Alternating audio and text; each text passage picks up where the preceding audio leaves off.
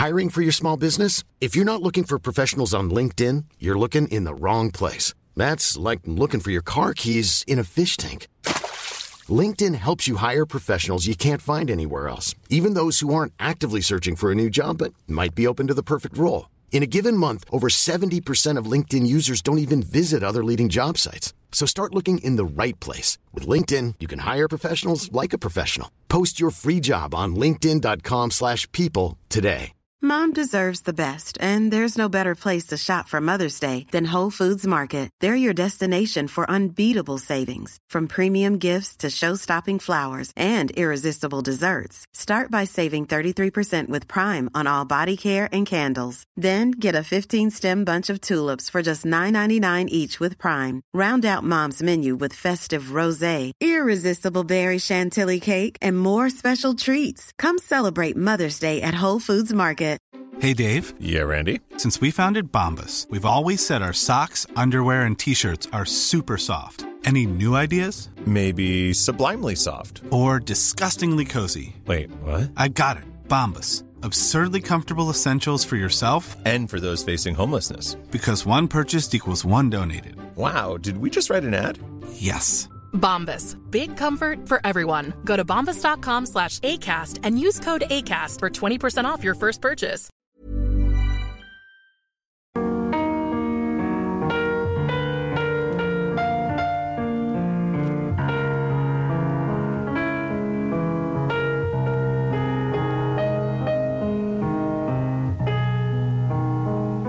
Lettura della Bibbia.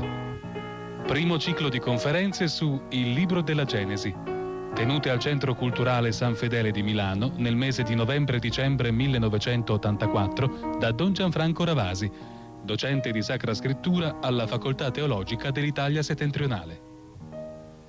Quinta conversazione. Sabato 22 dicembre. Sarete come Dio, a immagine e somiglianza di Dio. L'uomo divino nel delitto e nella santità. Il nostro ultimo incontro è particolarmente impegnativo perché deve essere necessariamente non solo la conclusione dell'itinerario esegetico che abbiamo fatto, dell'itinerario di lettura del testo biblico dei tre capitoli della Genesi, ma deve essere un po' anche la provocazione, l'apertura per un discorso ulteriore che sarà sviluppato e che dovrebbe essere sviluppato attraverso un'ulteriore ricerca teologica. Alcune conclusioni che io trarrò sono quasi semplicemente delle tesi che dovranno essere riaperte, rimeditate anche attraverso la storia della tradizione, perché sull'uomo si interrogano tutte le grandi religioni e quindi a maggior ragione si interroga anche la religione cristiana, la religione ebraico-cristiana.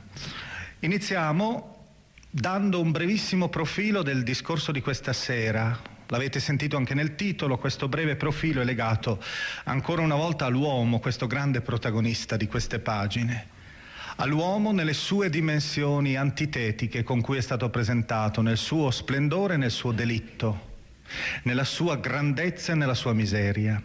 E vorrei proprio iniziare ancora prendendo idealmente il filo da quell'ultima scena che avevo rappresentato davanti a voi l'ultima volta quando abbiamo concluso il nostro ultimo incontro. Eravamo partiti dal mondo islamico, dal mondo dell'Islam, dal mondo di una religione che sente fortemente il concetto di Dio, molto di più di quello dell'uomo.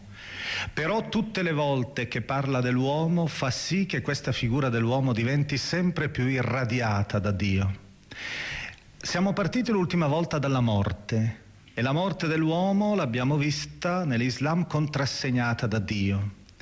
Oggi noi parleremo soprattutto della generazione, quindi della nascita. E allora idealmente per sentire questa consonanza anche con le altre religioni, con un'altra religione distante, partiamo immaginando che questo uomo che noi presentiamo sulla faccia della terra tutte le volte che nasce, sia presentato non soltanto nell'atmosfera del battesimo cristiano, ma anche nell'atmosfera quasi di una specie di battesimo islamico, anche se l'Islam non ha il battesimo.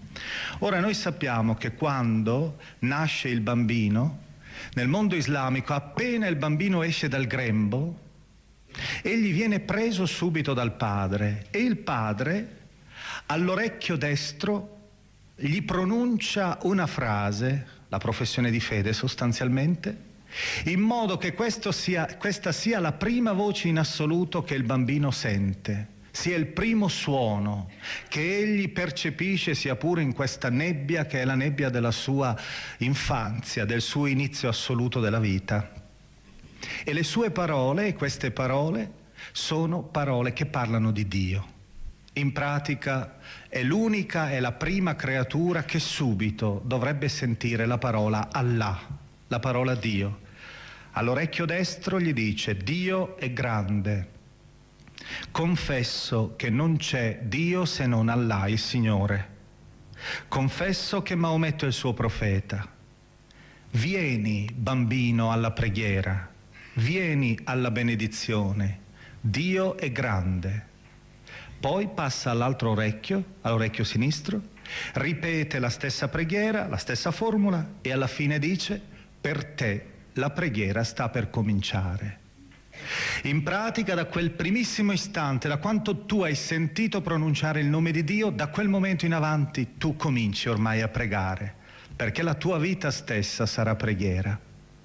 E allora proprio quest'uomo che noi ora vediamo nell'interno del racconto della Genesi è proprio un uomo che è chiamato subito, appena esce dal grembo materno, è chiamato a pregare è chiamato ad essere colui che stabilisce subito il contatto con l'infinito ed è questo il suo grande splendore.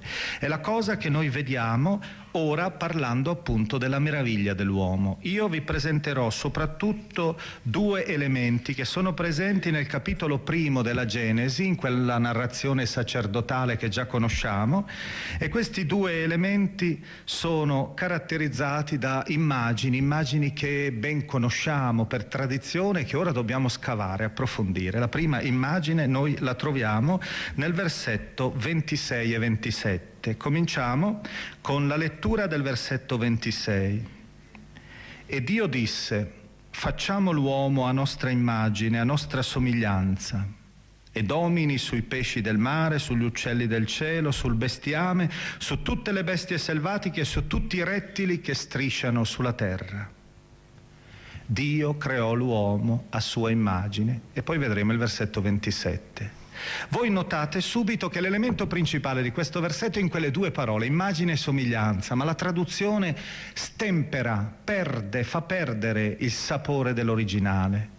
Che cosa significa realmente immagine e somiglianza nel linguaggio originale? Nell'originale abbiamo zelem e demut. Sono due parole che paradossalmente dicono in maniera antitetica vicinanza e lontananza.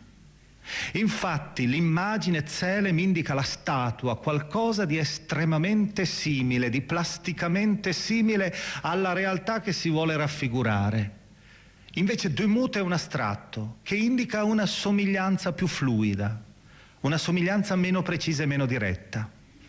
L'uomo è perciò contemporaneamente qualcosa di molto simile a Dio, ma anche qualcosa che non si identifica pienamente con Dio.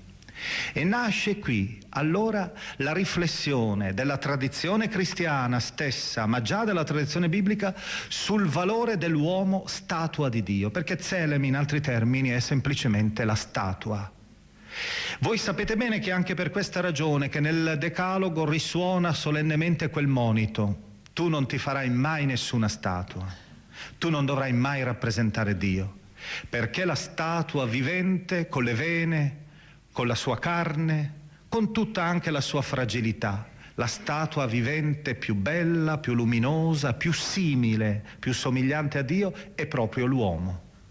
E allora voi vedete che l'ebreo è invitato ininterrottamente a non andare a cercare riproduzioni di Dio attraverso statue, attraverso pitture. È un popolo appunto impoverito nel campo dell'arte. Egli è invitato continuamente a cercare nel volto del fratello il volto stesso di Dio. Ma c'è una cosa curiosa a questo proposito rispetto a tutto l'Oriente. L'Oriente conosceva già l'idea dell'uomo immagine e somiglianza di Dio, ma questa idea l'aveva applicata al re.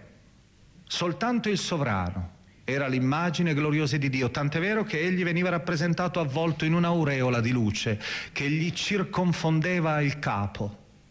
Egli era quasi immerso nella stessa atmosfera di Dio. Nella Bibbia avviene quasi un processo di democratizzazione.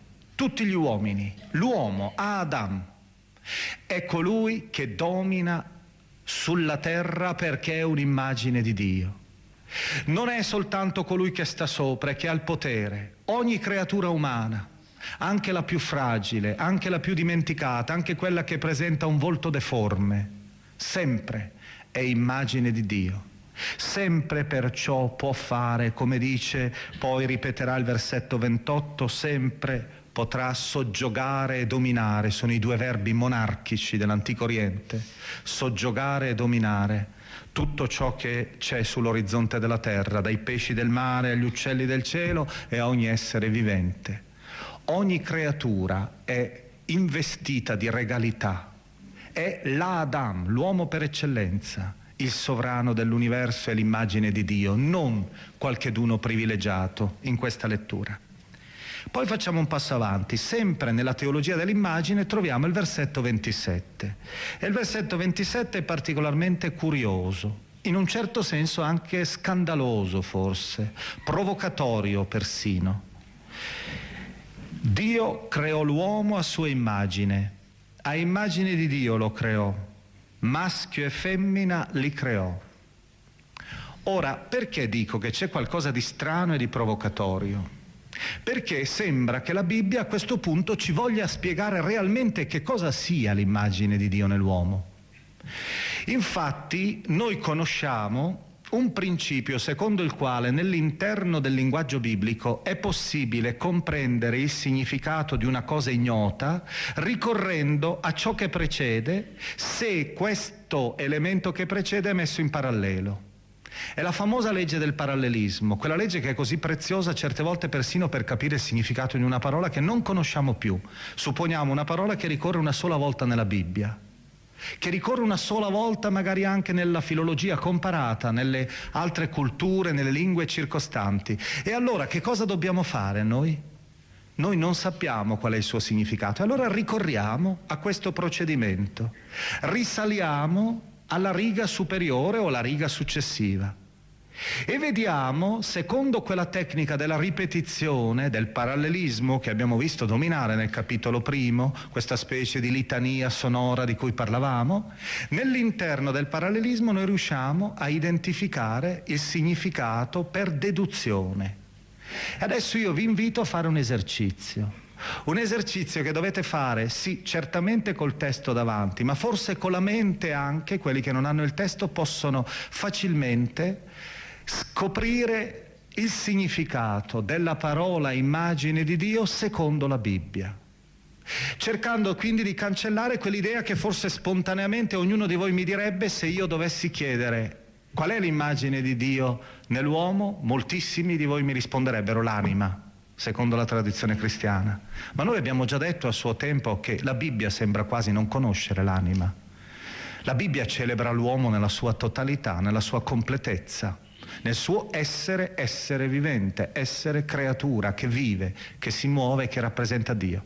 Allora proviamo a scoprire qual è questa nostra immagine di Dio, questo sigillo che abbiamo nell'interno di noi stessi. Legge del parallelismo. Voi vi accorgerete che abbiamo un parallelismo a X, innanzitutto. Un parallelismo, si dice tecnicamente, chiasmatico.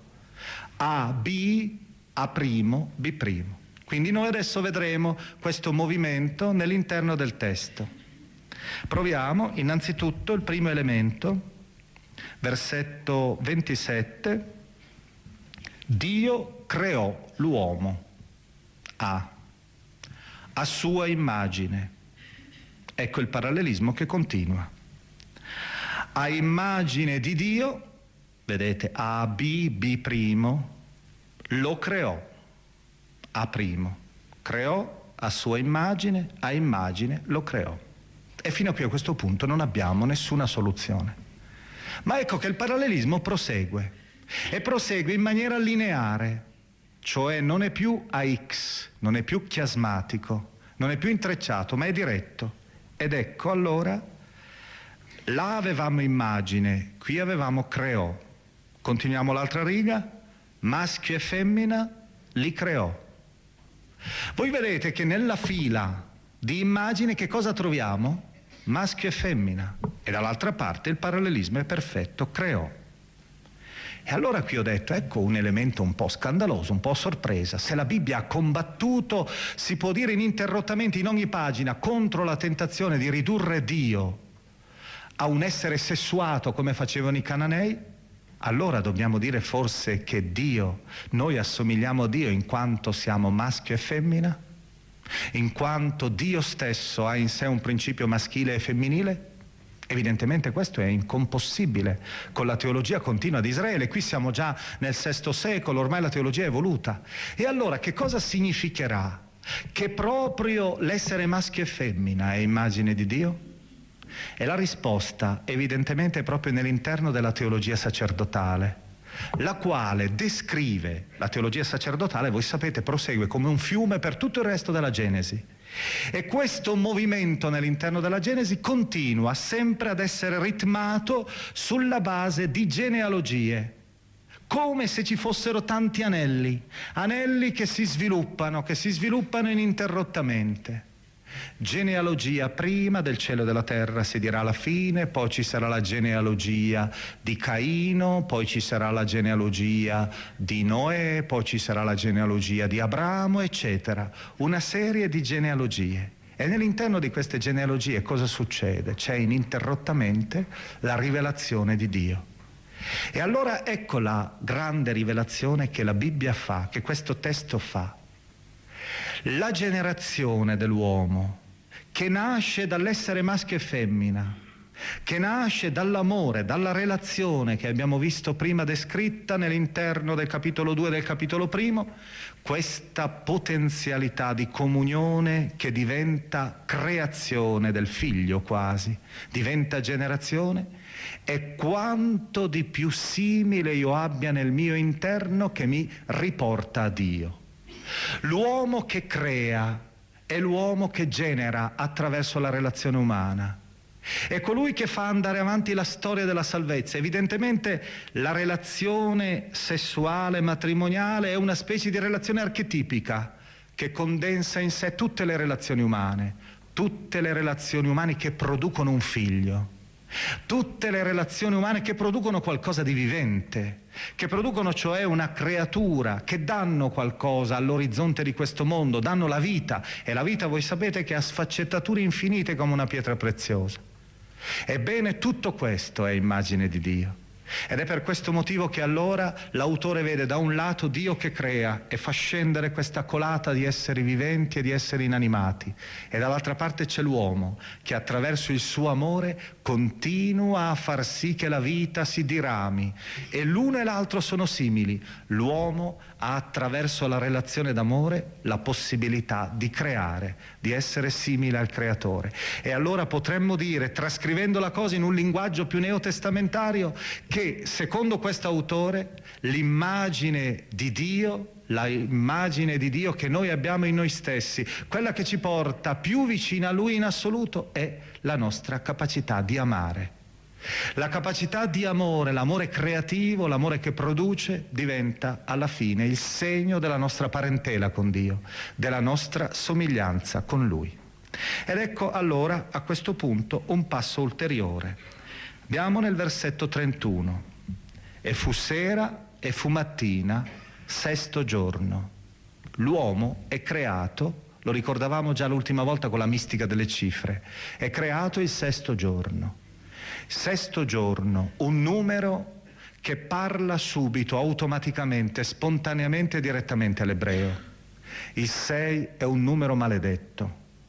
Quando nel libro dell'Apocalisse a suo tempo abbiamo letto quella famosa frase dove c'era indicato il numero della bestia, noi ricordiamo che il numero della bestia era 666, tre volte il numero 6, il massimo dell'imperfezione. E allora quest'uomo così solenne, quest'uomo creatore, quest'uomo che porta in sé il sigillo di Dio, in realtà è prigioniero, è prigioniero del sesto giorno.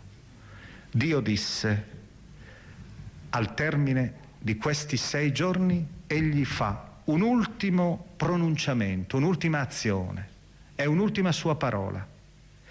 Nel settimo giorno portò a termine il lavoro che aveva fatto e cessò nel settimo giorno d'ogni suo lavoro.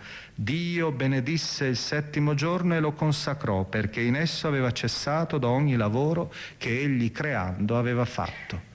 Chiuso il sesto giorno, imprigionato l'uomo lì, nel limite del tempo, il sei, che è la nostra cifra, Dio pronuncia ancora una parola, pronuncia una benedizione e questa benedizione dà origine al settimo giorno. E il settimo giorno naturalmente, come sentite, è per eccellenza il tempo di Dio. Egli si chiude nell'interno del suo giorno perfetto, il settimo. E nell'interno di questo giorno egli è sereno, riposa. Ed è per questo motivo che si darà questa interpretazione del settimo giorno. In realtà la parola sabato, Shabbat in ebraico, vuol dire semplicemente la settima sottinteso la settima giornata. Ma per l'assonanza col verbo Shabbat, riposare, diventerà appunto anche il simbolo del riposo di Dio, cioè di questa specie di grande atmosfera di pace, di perfezione che è l'eternità. E allora noi abbiamo un uomo prigioniero del sesto giorno, un uomo limitato, che può contare solo fino a sei, e dall'altra parte sette che è simbolo dell'infinito in cui c'è soltanto Dio. Ma a questo punto l'autore evidentemente ha già sciolto un altro enigma, ha già sciolto un'altra indicazione al suo ascoltatore, perché il suo ascoltatore che è ebreo ogni sette giorni va nel Tempio e nell'interno del Tempio egli si mette in comunicazione diretta con l'infinito, con Dio. Suo ascoltatore ebreo sa ciò che dicevano i rabbini. Dio, finito il sesto giorno della creazione, aveva un grande tesoro, chiuso in uno scrigno. Ha aperto quello scrigno e l'ha offerto a te, Israele. E questo scrigno conteneva il settimo giorno. E il settimo giorno è il momento della preghiera. Ora, che cos'è la preghiera se non la comunione con l'infinito? L'ingresso col mistero di Dio. Che cos'è la liturgia se non la discesa di Dio nei confronti dell'uomo per poter dialogare con Lui, per essere accanto a Lui, per condividere il cammino dei suoi sei giorni, punteggiandolo al settimo giorno dalla sua presenza. Non per nulla voi sapete come gli ebrei chiamavano la tenda di Israele, la tenda del Tempio, la tenda del convegno, la tenda dell'incontro. E allora l'uomo limitato, imprigionato, il settimo giorno, quando entra nella perfezione del culto, egli passa automaticamente all'eternità. Egli diventa in un certo senso immortale, egli diventa in un certo senso perfetto, egli spezza le catene dei suoi sei giorni e diventa veramente in quel momento simile a Dio, conquistato a Lui. Ed è per questo motivo che allora nel famoso libro sul sabato di quel mistico ebreo Heschel, noi abbiamo una definizione suggestiva del sabato. Egli dice il sabato, cioè il momento della preghiera, il momento della liturgia, non deve essere mai l'isola attorno a cui si muovono le tempeste dei nostri sei giorni, le nostre sofferenze, le nostre amarezze non deve essere mai il settimo giorno quel mondo sospeso, che è completamente distinto dagli altri sei giorni e dalle ore malate, le ore quotidiane del lavoro, della stanchezza, della fatica. Esso invece deve essere come l'architettura che tu metti nell'interno dei sei giorni. Quei sei giorni sono destinati ad afflosciarsi, sono giorni che fluiscono via, che ci scivolano dalle mani sono giorni in cui facciamo delle opere che muoiono. Il settimo giorno entra, entra come un seme fecondo, entra come una vera e propria struttura, uno scheletro. Ed ecco che allora i nostri sei giorni diventano la settimana, diventano cioè la perfezione. Abbiamo raggiunto finalmente anche noi la stabilità dell'infinito, la stabilità dell'eterno. Ed è per questo motivo che allora il capitolo primo e il capitolo secondo sono effettivamente la celebrazione dell'uomo, capitolo primo e secondo, notate bene della Genesi, Iavista ed Eloista e sacerdotale, Nella stessa maniera ci dichiarano che l'uomo ha la grande possibilità di essere nel paradiso. Il narratore Iavista, avete sentito, ce lo faceva attraverso quella sceneggiatura di un paradiso meraviglioso, in cui tutto è mirabile e gioioso. Ed è questo il destino verso cui è orientato l'uomo e a cui è chiamato. Il narratore sacerdotale ce lo fa attraverso la settimana liturgica. Egli dice, noi abbiamo un paradiso nel tempo. Lo Iavista diceva, noi abbiamo un paradiso nello spazio. Spazio e tempo per l'uomo giusto sono ormai il segno del paradiso definitivo, del destino definitivo. Ed è per questo motivo che forse sulla scia di San Paolo stesso, il quale dice che primo è l'uomo peccatore, l'Adamo peccatore, e secondo è l'uomo salvato, l'uomo Cristo perfetto, che qualche studioso ha fatto un lavoro ha fatto un'operazione che a prima vista può sembrare strana, soprattutto se voi avete in mente la lettura tradizionale dei capitoli 2 e 3 della Genesi. Qualche studioso ha detto che in realtà il capitolo primo, il capitolo terzo della Genesi, deve essere letto prima del capitolo secondo. Prima noi dobbiamo cominciare a guardare l'orizzonte di questo mondo così come lo disegna il capitolo terzo ed è questo orizzonte miserabile, stanchissimo, infelice, l'orizzonte del male e del peccato. E poi dopo tornare indietro al paradiso. Perché in realtà il paradiso, il destino, la comunione piena con Dio, noi l'abbiamo di fronte. È il destino escatologico, come si dice, è il destino messianico. Per cui prima è l'Adamo peccatore e poi è l'Adamo salvato, è l'Adamo liberato e perfetto. E allora noi possiamo concludere questa prima meditazione, questa prima considerazione che noi abbiamo fatto sull'uomo è una vera e propria meditazione che il narratore sacerdotale, lo Iavista, fanno con tenerezza quasi, con attenzione nei confronti dell'uomo, vedendolo come una creatura mirabile, come una statua stupenda, come un essere meraviglioso e incantevole, possiamo veramente finire considerando un dato che la tradizione giudaica ha sempre considerato in maniera forte e che il cristianesimo valorizzerà ancora di più noi lo rappresentiamo attraverso un passo del Talmud, della tradizione giudaica quindi. La tradizione giuridica ebraica prescrive che quando avviene il decesso di un ebreo, quindi il decesso di un uomo diremmo noi, tutti coloro che sono presenti devono lacerarsi il vestito, quasi come se si fosse bestemmiato secondo la prassi famosa della reazione alla bestemmia. Io mi sento quasi sconvolto e il testo continua e dice, quando si vede un uomo morire è come se si vedesse andare in fiamme un libro della parola di Dio. È come se si bruciasse la parola stessa di Dio. Ma, continua questo testo, la fiamma della parola di Dio è immortale e la fiamma dell'uomo non si spegne mai.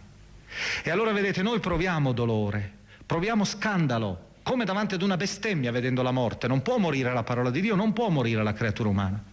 Ma al tempo stesso noi attraverso questa lettura di comunione con l'infinito che ci ha presentato questo testo, il sabato e il paradiso e il giardino dell'Eden, attraverso questi due grandi simboli noi dobbiamo dichiarare che in realtà l'uomo è, chi- è come la fiamma della parola della parola di Dio, egli continuerà a brillare in un modo diverso. Noi però abbiamo continuamente fino a questo momento letto e posto l'accento soprattutto sull'altro aspetto, sull'altro volto dell'uomo, quel volto terribile, il volto del delitto, quel volto che la tradizione yavista sente in maniera pesantissima, in maniera opprimente. Lo yavista è un pessimista, un pessimista spontaneo perché egli analizza l'orizzonte di questo mondo. E adesso noi vogliamo proprio seguirlo in questa sua analisi della peccaminosità dell'uomo, diciamo della maledizione dell'uomo. L'uomo è un maledetto continuo. Questa sua libertà, che è la sua grande e mirabile avventura, in realtà, dice lo Iavista, E questa possiamo dire è una rivelazione in un certo senso, è una rivelazione sul mistero dell'uomo. Lo Yavista non ci dice per quale ragione ultima è così. Questa libertà mirabile l'uomo continua ad usarla in maniera folle. E noi possiamo seguire questa specie di catena ininterrotta di genealogia del male dello Yavista proprio idealmente proseguendo la lettura dei capitoli dal capitolo quarto al capitolo undicesimo. Io vi ricordo soltanto alcune tappe, alcune tappe famosissime noi vediamo che questa peccaminosità originale, radicale, fondamentale, che non riguarda solo un primo ma che riguarda tutti, è ininterrottamente riproposta in forme diversissime, inedite, qualche volta persino in forme fantasiose, terrificantemente fantasiose. Capitolo quarto è la storia di Caino e di Abele, il fratricidio. Voi vedete che la violenza comincia a diventare una violenza sociale una violenza che entra in, negli stati di vita diversi, uno non sopporta l'altro. Ed ecco che si scatena subito la terra è rigata dal sangue. Ma poi noi facciamo ancora un passo in avanti ed arriviamo a quella curiosa definizione della cultura e della scienza che dà lo Yavista. Cultura e scienza per lo Yavista sono, e noi ne siamo tante volte purtroppo testimoni nel nostro mondo, sono degli ordigni terribili che l'uomo ha nelle mani. Sono anche delle realtà preziose, però proviamo a sentire come egli lo dice in una maniera un po' fantasiosa. Se voi notate bene, nel capitolo quarto del versetto 17, notate che tutta la cultura e la scienza hanno un padre, Caino. Ora Caino si unì alla moglie che concepì e partorì Enoch, poi divenne costruttore di una città che chiamò Enoch dal nome del figlio, l'urbanesimo. A Enoch nacque Ira, ad generò Mecuiaiel, Mecuiaiel generò Metusael, Metusael generò Lamech. Lamech si prese due mogli, una chiamata Ada e l'altra chiamata Zilla. Ada partorì Jabal. Egli fu il padre di quanti abitano sotto le tende presso il bestiame. Ecco tutta l'area della cultura nomadica beduina. Il fratello di questi si chiamava Jubal, egli fu il padre di tutti i suonatori di cetra e di flauto, la musica, ma sempre da Caino. Zilla a sua volta partorì Tubalcain, il fabbro, padre di quanti lavorano il rame e il ferro, la scienza e la tecnica, sempre figli di Caino. La sorella di Tubalcain fu Naama, eccetera. In avanti. La violenza tra i fratelli nel clan, la scienza e la cultura che nascono con questa venatura già quasi originale, da questo sorgente che è già un po'. When you're ready to pop the question, the last thing you want to do is second guess the ring. At Bluenile.com you can design a one-of-a-kind ring with the ease and convenience of shopping online. Choose your diamond and setting. When you find the one, you'll get it delivered right to your door. Go to Bluenile.com and use promo code LISTEN to get $50 off your purchase of $500 or more. That's code LISTEN at Bluenile.com for $50 off your purchase. Bluenile.com code LISTEN. Millions of people have lost weight with personalized plans from Noom, like Evan, who can't stand salads and still lost 50 pounds. Salads, generally, for most people, are the easy button, right? For me, that wasn't an option.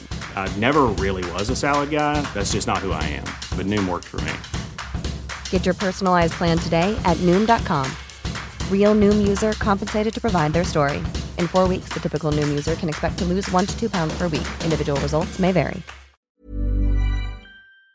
Inquinata. Ed ecco che sulla scena emerge ora un altro quadro. È il quadro di Lamech col suo terribile è stato chiamato il canto delle spade, il canto della spada, è il canto, diremmo noi, della violenza a spirale, della violenza insensata. Lamech disse alle sue mogli, Ada e Zilla, ascoltate la mia voce, mogli di Lamech, porgete l'orecchio al mio dire. Ed ecco questa parola terribile, glaciale, di cui però noi siamo ininterrottamente testimoni. Mai una parola è stata così vera per interpretare la storia. Ho ucciso un uomo per una mia scalfittura e un ragazzo per un mio livido. Sette volte sarà vendicato Caino, suo padre, ma Lamech 77 volte. E voi vedete proprio la spirale della violenza gratuita, senza più neppure il limite della giustizia del taglione. E voi ricordate contemporaneamente Gesù che allude a questo testo annunciando non la vendetta 70 volte 7, ma il perdono 70 volte 7. E ancora, il peccato prosegue. Prosegue con quella scena che meriterebbe una lezione intera, tanto è famosa anche per i paralleli orientali, la scena del diluvio. Ma io della scena del diluvio vorrei ricordarvi alcune battute iniziali che sono di uno splendore unico nonostante il colore orientale. Dio che prova la nausea dell'uomo, Dio che prova la nausea della sua creatura questa creatura capace di così grandi delitti.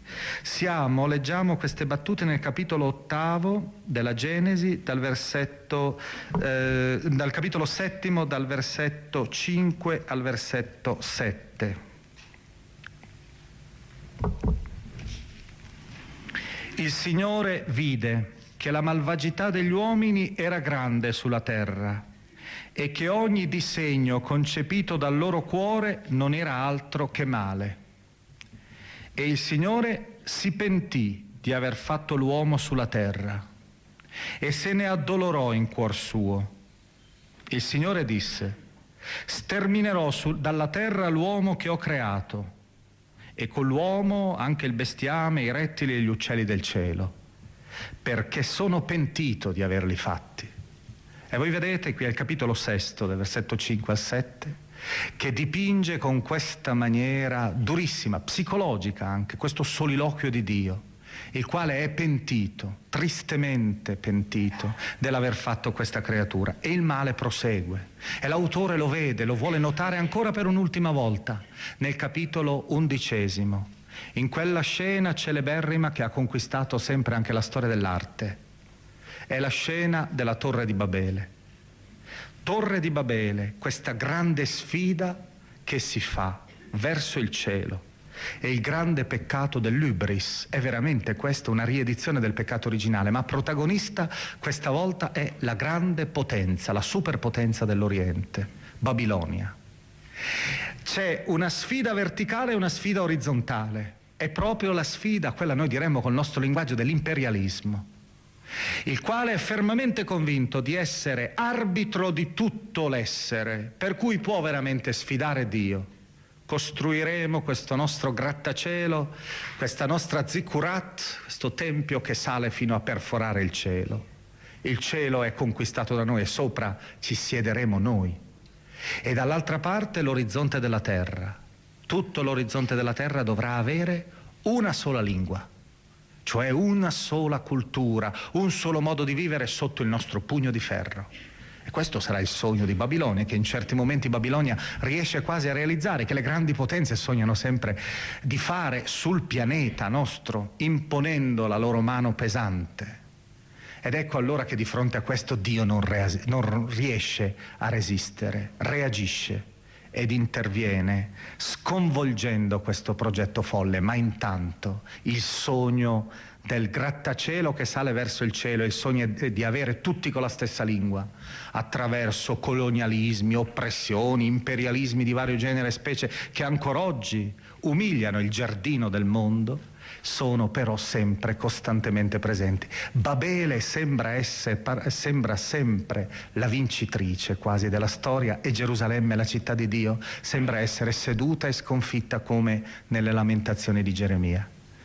Una lettura perciò vedete che è un esame di coscienza non solo dell'uomo singolo, ma è un esame di coscienza di tutta intera la storia. E allora a questo punto dobbiamo dire, Secondo lo Yavista, questa libertà così fragile che abbiamo nelle mani, questa libertà che noi continuamente usiamo in questa maniera così folle, è veramente l'ultimo nostro destino?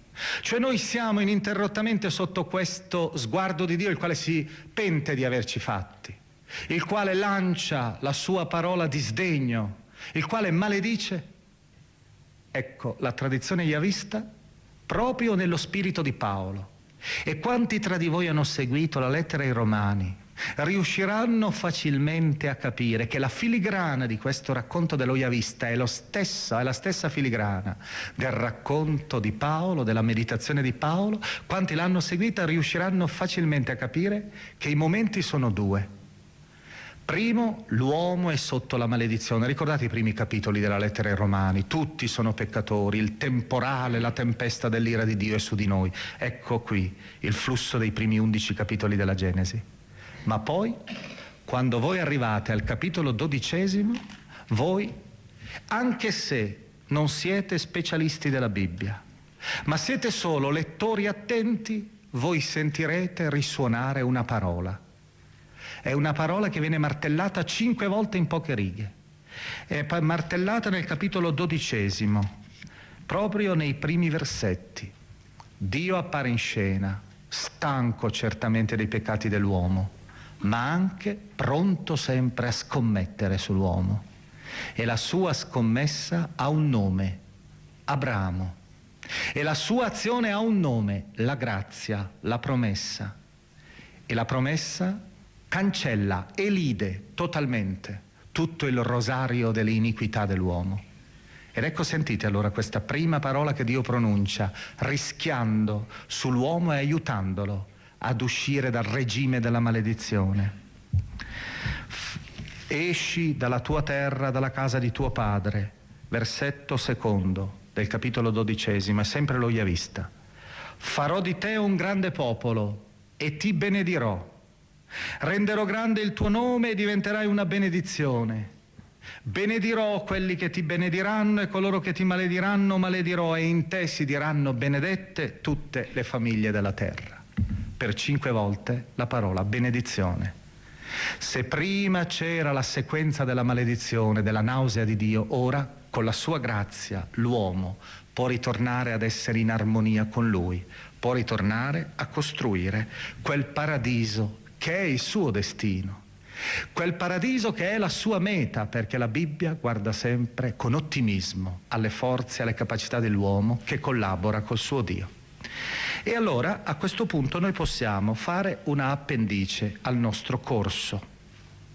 Abbiamo visto questi due volti dell'uomo di tutti i tempi, questi due volti radicali dell'uomo. Ora noi tentiamo di fare due considerazioni. La prima è una considerazione, credo che è quella che forse è emersa più di tutti, emergeva più di tutti, tutte questa considerazione ogni volta che si trattano questi capitoli della Genesi, il rapporto scienza e Genesi. Voi vedete che io in pratica l'ho subito accantonato questo problema e io ritengo che effettivamente questo problema sia sostanzialmente un problema marginale. Sia un problema marginale perché abbiamo detto subito che queste pagine non sono assolutamente delle pagine di scienza. Usano certamente un modello scientifico che è di tipo fissista, monogenico, eccetera. Usano una lettura del mondo cosmologica che era quella del mondo orientale, ma lo scopo è tutt'altro. Lo scopo è filosofico, è teologico. Sono pagine di riflessione sul senso dell'uomo non tanto descrizione del come è avvenuto l'apparire dell'essere, dell'essere creato, dell'uomo in questo orizzonte. Per cui vedete non ha molto senso richiamare il discorso scientifico a questo punto tradizionale, il quale ha una sua strada da percorrere, proprio come ci aveva ricordato, se voi avete in mente quel testo che vi ho letto, ci aveva ricordato Galileo, come ci aveva ricordato anche Agostino. Io non credo che la rivelazione di Dio sia fatta per insegnarci come vanno le stelle, ma piuttosto come noi dobbiamo andare a Dio, camminare verso di Lui. Noi sappiamo che la scienza attuale ha dato dei risultati. C'è una tabella, io ve la ricordo così, per curiosità. Questa tabella deve essere approfondita e studiata con criteri che sono criteri specifici della scienza. E la scienza deve stare nel suo alveo, non fare evidentemente pronunciamenti di tipo teologico, come la teologia non deve fare dal suo campo pronunciamenti di tipo fisiologico, biologico, affine. Questa tabella noi sappiamo parte con l'australopiteco, secondo l'opinione comune, 6 milioni d'anni fa, quest'uomo alto 1,20 m, questo ominide alto 1,20 m, il quale ha una scatola cranica di 500 cm cubici, si nutre di vegetali, o comincia ad usare i primi utensili anch'egli, tanto per semplificare fa un'avventura e diventa Homo habilis. L'Homo habilis appare due milioni e mezzo di anni fa, Comincia a perfezionarsi negli utensili ed anche, secondo gli studiosi, la sua statura comincia lievemente a crescere, supera il metro e venti, la sua scatola cranica passa dai 600 ai 700 centimetri cubici, comincia a cibarsi di carne. Ed ecco che l'avventura dell'uomo prosegue. Abbiamo l'Homo erectus, quello che appare sembra attorno a un milione e seicentomila anni fa il quale ormai è alto sull'1,40, 1,60, ha una scatola cranica che è cresciuta ancora 800 cm cubici, anche se adesso le scoperte del lago Turkana in Kenya ci hanno insegnato che in realtà non è così automatica l'evoluzione della scatola cranica con l'altezza. E quest'uomo comincia già ad avere delle capacità maggiori, questo Homo erectus. Tant'è vero che 400.000 anni fa fa quella grande rivoluzione che è la rivoluzione del fuoco. Ed ecco l'ultima tappa, quella nella quale siamo anche noi, stando agli studiosi di paleantropologia. È la tappa dell'Homo sapiens. L'Australopiteco è passato attraverso l'Homo habilis, l'Homo erectus ed è diventato Homo sapiens secondo la teoria evoluzionistica e centomila anni fa egli comincia ad essere capace di organizzarsi maggiormente, alto ormai verso un metro e oltre, 70 persino, e la sua scatola cranica è arrivata a 1200-1600 centimetri cubici e col 10.000 avanti Cristo sembra, o 10-12.000 anni fa, avviene la grande rivoluzione del Neolitico che è il principio dell'economia, della cultura primordiale dell'uomo. Un'avventura che vedete deve essere studiata scientificamente, verificata di volta in volta, un'avventura della quale la Bibbia non aveva neppure vagamente la possibilità di conoscenza. L'uomo spontaneamente fioriva quasi sulla superficie della terra in un istante soltanto. Ecco, questo discorso scientifico perciò è un discorso che ha la sua legittimità e che deve continuare e che non deve incidere, che non deve cancellare o fare dei pronunciamenti, come dicevo, di tipo filosofico, teologico, sul mistero dell'uomo, sul segreto dell'uomo. Così come anche noi Dobbiamo essere attenti sempre a prendere in mano la Bibbia non come se fosse un libro di scienza, non come se fosse un libro di cosmologia, abbiamo già dietro le spalle tanta fatica inutile per conciliare scienza e fede, quando scienza e fede, pur trattando lo stesso oggetto, si muovono proprio come se fossero due obiettivi da angolature diverse. Certo, perché ci sono stati questi intrecci, questi intoppi, questi garbugli certe volte? È proprio perché l'oggetto è sempre quello lo guarda lo scienziato col suo obiettivo, lo guarda il teologo con lo suo sguardo, ma sempre l'uomo ed è difficile riuscire a mantenere i campi distinti.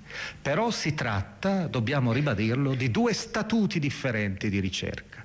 E questo direi è la prima appendice sulla quale vorrei insistere tante difficoltà perciò nei confronti della scienza e della fede forse si semplificherebbero e tanta cautela del teologo deve essere accompagnata da altrettanta cautela dello scienziato, il quale non deve subito e spontaneamente dare delle definizioni filosofiche di questo uomo che sta evolvendosi nell'area della sua dimensione esteriore verificabile scientificamente. La seconda cosa, la seconda appendice, noi abbiamo letto questo testo, per la prima volta abbiamo fatto una ricerca, come vedete, sui dettagli. Non siamo ancora entrati del tutto nei dettagli. In teoria noi avremmo dovuto leggere riga per riga e spiegare parola per parola, risalendo, come abbiamo fatto in alcuni punti, all'originale.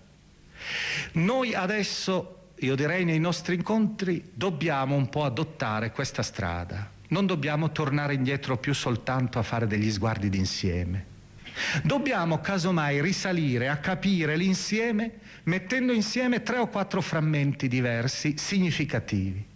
Ed è per questo motivo che noi non abbandoneremo la Genesi, anche nei nostri prossimi incontri, gli incontri di Quaresima, continueremo ancora la Genesi. E la continueremo con una Genesi 2, una seconda parte, la quale sarà proprio la celebrazione ancora una volta della storia dell'uomo sempre peccatore ma ormai con qualcosa di più, con la grazia che sostiene la sua libertà.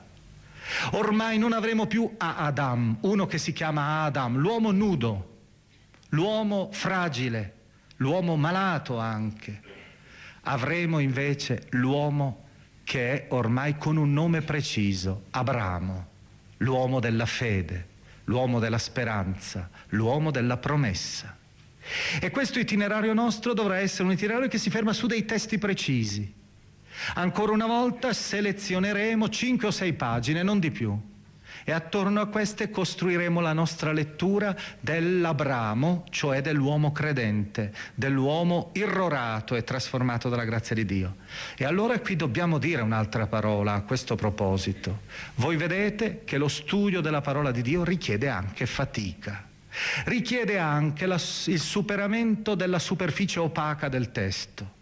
Io vorrei lasciarvi in questi tempi nei quali tanti tante tensioni tra scienza e fede che hanno anche i giovani o che hanno anche le persone che hanno avuto un certo tipo di educazione che si trovano certe volte a disagio secondo teorie nuove, per esempio, è legata al fatto che la conoscenza era una conoscenza troppo fragile, non approfondita della Bibbia e della teologia in genere.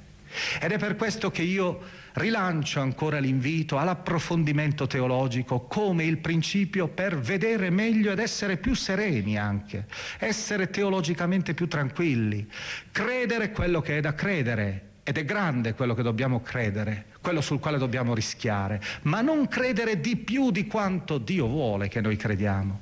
Quante volte certe religiosità che adesso si costruiscono artificiosamente sulla Bibbia meritano questo grido, questa protesta di un uomo passionale, patrono di tutti gli studiosi della Bibbia, di Gerolamo, Gerolamo di Stridone, colui che passerà proprio l'anno prossimo, 1985, sarà il 1600 anniversario del suo ingresso nella terra di Cristo. Lui arriverà a Betlemme e non si muoverà più da lì, continuando da allora sempre solo a studiare la Bibbia. Ed è proprio da lì, da Betlemme, che egli lancia questo grido questa protesta che io penso vale, nonostante i 1600 anni, vale anche oggi, quando molte, non solo sette direi, anche qualche movimento cattolico, anche qualche movimento cristiano, usa la Bibbia con questa facilità, prescindendo da uno studio paziente e serio. Ecco le parole terribili, perché voi sapete che Gerolamo era una persona carica di passione, emotiva, iraconda anche, polemica All'amico Paolino scrive, purtroppo c'è una scienza della Sacra Scrittura che tutti alla rinfusa rivendicano per se stessi. La vecchia chiacchierona, il rimbambito, il parolaio che storpia il linguaggio, tutti considerano questa scienza biblica come loro dominio. La straziano, la insegnano prima di averla imparata altri con sguardo sprezzante, misurando grandi parole, filosofano tra donnicciole sulle sacre scritture, altri poi, dotati di facilità di linguaggio o meglio di sfrontatezza, spiegano agli altri quello che essi stessi non hanno capito. E voi vedete che questa protesta deve diventare anche un po' un recupero della serietà dello studio, della teologia direi era stata già la conclusione della nostra lettura della lettera ai Romani, diventi anche la conclusione della nostra esegesi, la prima esegesi, sia pure lettura esegetica breve che abbiamo fatto di Genesi. E l'ultima cosa che io vorrei dirvi, e l'ultima cosa naturalmente è un elemento che in pratica è apparso continuamente nell'interno dei nostri corsi, appare costantemente. Voi vedrete che la Bibbia è non soltanto uno strumento di arricchimento personale, di arricchimento ecclesiale, comunitario. È stata sempre nella storia una delle grandi pietre di paragone della storia della cultura.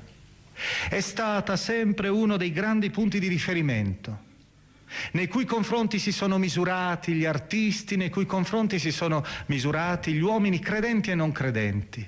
È una delle grandi voci questa che non si può assolutamente ignorare nel concerto della grande avventura della storia dell'umanità.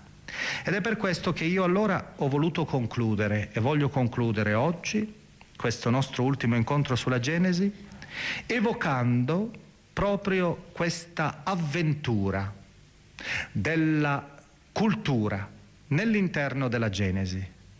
Quante volte noi abbiamo citato elementi culturali diversi a sostegno di questa lettura, qualche volta anche superficiale, magari soltanto orecchiata del libro della Genesi. Ora noi ci fermeremo in maniera precisa, visiva, sperimentale, su due testi. E naturalmente non li affideremo, non sono due testi affidati alla parola, affidati ad un libro. Non li leggerò io quindi. Non li potrete neppure leggere voi. Li potrete vedere ed ascoltare. Sono due grandi testimonianze che io però vorrei mettere in finale a questo nostro ciclo non semplicemente come testimonianza dell'importanza della Genesi, prima abbiamo detto per la scienza, poi abbiamo detto la Genesi per lo studio della Bibbia ed ora diciamo per l'arte, l'arte e la cultura dell'umanità. Io lo vorrei mettere alla fine proprio come segno della preghiera muta o esplicita che sale dall'uomo di tutti i tempi, che sale dall'uomo di tutte le culture, che sale anche dall'uomo che forse sta cercando e non ha ancora raggiunto Dio. Eppure attraverso il balenare della Bibbia riesce a mettersi in atteggiamento di ascolto e di preghiera. Noi adesso faremo questa esperienza, ascolteremo un testo musicale molto famoso io l'avevo già annunciato in apertura, in apertura del nostro corso. Questo testo è La creazione di Schöpfung di Franz Joseph Haydn, questo musicista austriaco che, contrariamente forse a quanto potete immaginare, non era un grande credente. Anzi, questo suo oratorio è stato accolto con molta freddezza dalle autorità ecclesiastiche perché sembrava inficiato di illuminismo. Lui l'aveva composto nel 1798 e la prima esecuzione in assoluto avvenne a Parigi nel Natale del 1800, presente il console Napoleone Bonaparte. Questa creazione questa grande meditazione che lui fa sulla creazione è legata soprattutto al concetto di logos, di parola. È una meditazione che egli fa sulla parola che è il Cristo anche, la quale vive questa grande avventura terrena, la parola eterna di Dio che diventa storia. E nell'interno di questo testo musicale ci sono dei dialoghi dolcissimi, delicati, finissimi tra l'uomo e la sua donna, ma è la parola di Dio sempre che parla in loro. Essi sono sempre rivelazione di Dio. E quest'uomo, che è stato considerato il padre della sinfonia, il padre del quartetto, qualcuno ha detto il padre della sonata, questo grande maestro forse un po' dimenticato da noi, meno considerato almeno da noi, ha lasciato anche una testimonianza, razionalista si dice, illuminista, ha lasciato però una testimonianza. Egli ha scritto in un suo diario, io non mi sono mai sentito così pio come quando lavoravo alla creazione, a questo Die Schöpfung. Ogni giorno cadevo in ginocchio e pregavo Dio perché mi desse la forza necessaria al felice compimento dell'opera. Ed effettivamente questa meditazione sulla forza del logos, della parola, dell'artefice supremo, dell'architetto supremo, una visione forse illuministica, alla fine, e sarà il pezzo che noi ascolteremo, diventa preghiera. Ed è anche questa, direi, la nostra preghiera, la preghiera conclusiva che in silenzio noi tutti faremo ascoltando questo testo musicale. Mentre il testo musicale passa con questo grande corale preghiera finale, noi vedremo davanti ai nostri occhi quello che io auguro a tutti di vedere, che forse moltissimi, la stragrande maggioranza di voi ha già visto, poter vedere quasi in sequenza lenta e progressiva comporsi quella grande meditazione sulla Genesi, quella splendida meditazione sulla creazione che è stata fatta da Michelangelo nella Sistina vedendo proprio contemporaneamente questo uomo, creatura mirabile, che nasce dal sonno del nulla per entrare nell'armonia della vita ed essere in dialogo col suo Signore. E allora l'intreccio sarà tra il vedere e l'ascoltare.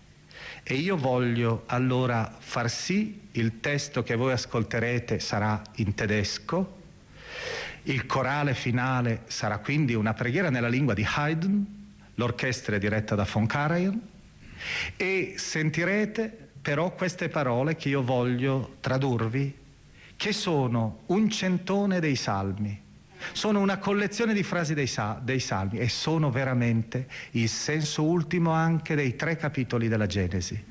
Questi capitoli vogliono alla fine finire, soprattutto la narrazione sacerdotale, vuole finire nel sabato vuole finire in un tempio, questo tempio cosmico, il tempio della creazione in cui tutti invochiamo il Signore. Tutte le voci dell'universo cantano, tutte le creature. Il testo è infatti Singt dem Herren alle Stimmen. Tutte le voci cantino al Signore. Risuoni un canto corale di lode alla gloria del suo nome lo ringrazino tutte le sue opere. La gloria del Signore duri in eterno. Amen, amen. Ed è con questa preghiera che anche noi concludiamo quindi in silenzio la nostra meditazione sulla creazione e sul nostro profondo, misterioso destino.